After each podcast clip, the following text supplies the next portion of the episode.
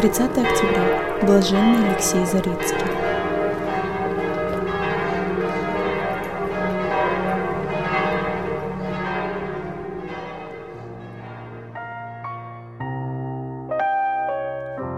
Ты сердце мое видишь, ты сердце мое знаешь, Господь, и дни мои известны на ладонях твоих. Я доверяю, сильней в тебя влюбляюсь, мой Бог, влеки за собою. Я без тебя не могу в темноте. Чтение Святого Евангелия от Луки. В то время случилось Иисусу в субботу прийти в дом одного из начальников фарисейских кусить хлеба, и они наблюдали за ним. Замечая же, как званые выбирали первые места, сказал им притчу.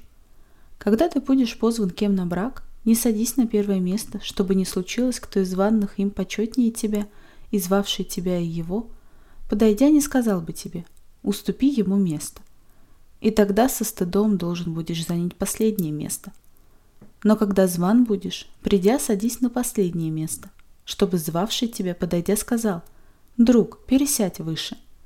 Тогда будет тебе честь перед сидящими с тобою, ибо всякий, возвышающий сам себя, унижен будет, а унижающий себя возвысится.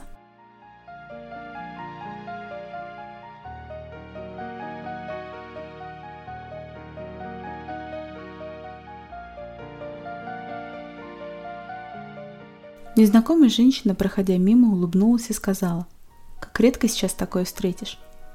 Это был ответ на очень обычный жест. Мужчина, который был адресатом этого милого поощрения, остановился и придержал дверь, чтобы пропустить выходящую из магазина женщину. Есть вещи, которые не меняются, и в первую очередь это любовь Бога к своему народу. Несмотря на принятие народом Мессии, Бог не меняет свое наставление. Не может ли любящий отец отречься от своих детей?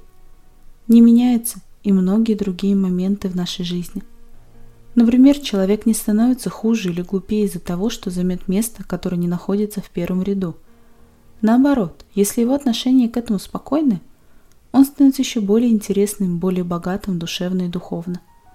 Он приобретает умение сохранить к себе дистанцию, то есть смирение – при этом иногда случается, что все-таки попросит его занять место более подходящее и более престижное. Увы, слишком часто люди считают, что именно во внешних аксессуарах скрывается вся суть.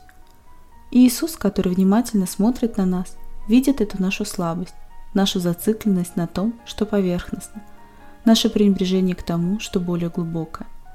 Господь призывает нас менять это и приобретать смирение – Пусть оно выражается сегодня в старании заметить других такими, какие они на самом деле есть, а не как конкурентов, часть безымянной толпы или как обузу. Как это сделать? Очень просто. Для начала надо постараться соблюдать правила хорошего воспитания. Они же построены не на воздухе. В них отражается, пусть и несовершенно, понимание других и благодарность.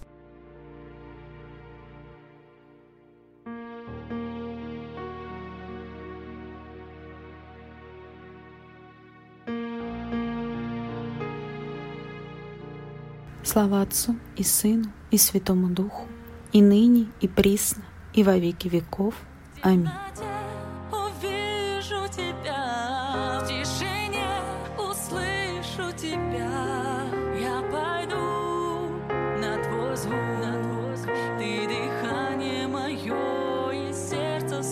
В темноте.